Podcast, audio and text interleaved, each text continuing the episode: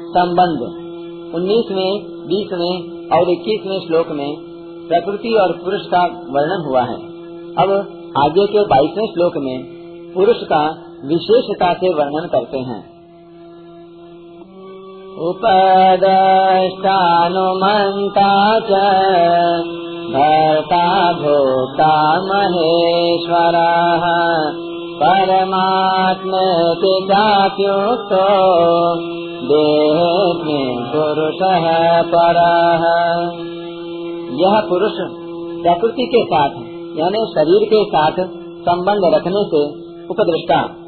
उसके साथ मिलकर सम्मति, अनुमति देने से अनुमंता। अपने को उसका भरण पोषण करने वाला मानने से भरता।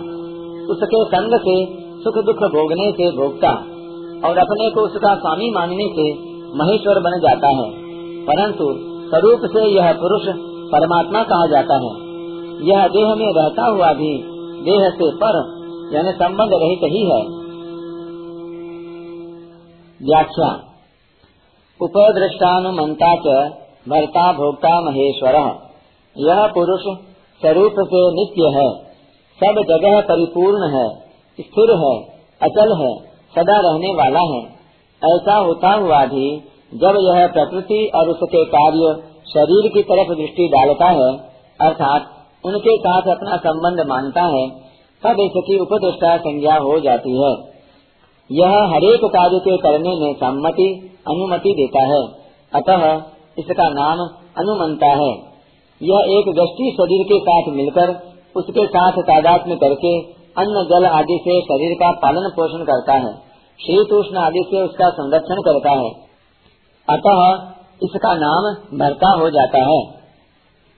यह शरीर के साथ मिलकर अनुकूल परिस्थिति के आने से अपने को सुखी मानता है और प्रतिकूल परिस्थिति के आने से अपने को दुखी मानता है।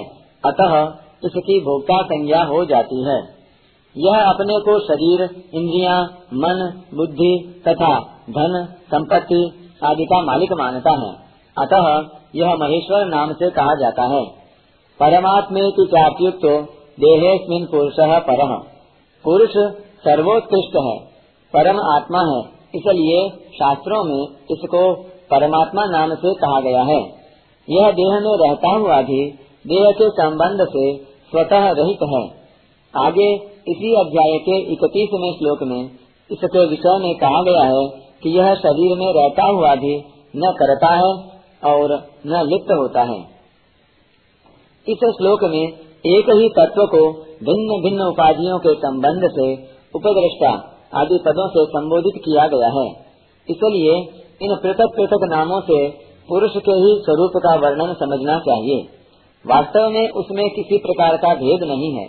जैसे एक ही व्यक्ति देश, काल, वेश, संबंध आदि के अनुसार भिन्न भिन्न पिता, चाचा, नाना, भाई आदि नामों से पुकारा जाता है।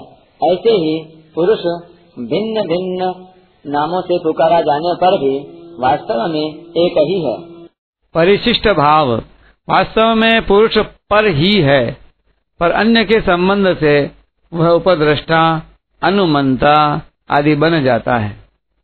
जैसे मनुष्य पुत्र के संबंध से पिता पिता के संबंध से पुत्र, पत्नी के संबंध से पति, बहन के संबंध से भाई आदि बन जाता है। ये संबंध अपने कर्तव्य का पालन करने के लिए ही हैं, ममता करने के लिए नहीं। वास्तविक स्वरूप तो पर अर्थात सर्वथा संबंध रहित ही है। यहाँ उपद्रष्टा अनुमंता आदि अनेक उपाधियों का तात्पर्य एकता में है कि चेतन तत्व वास्तव में एक ही है।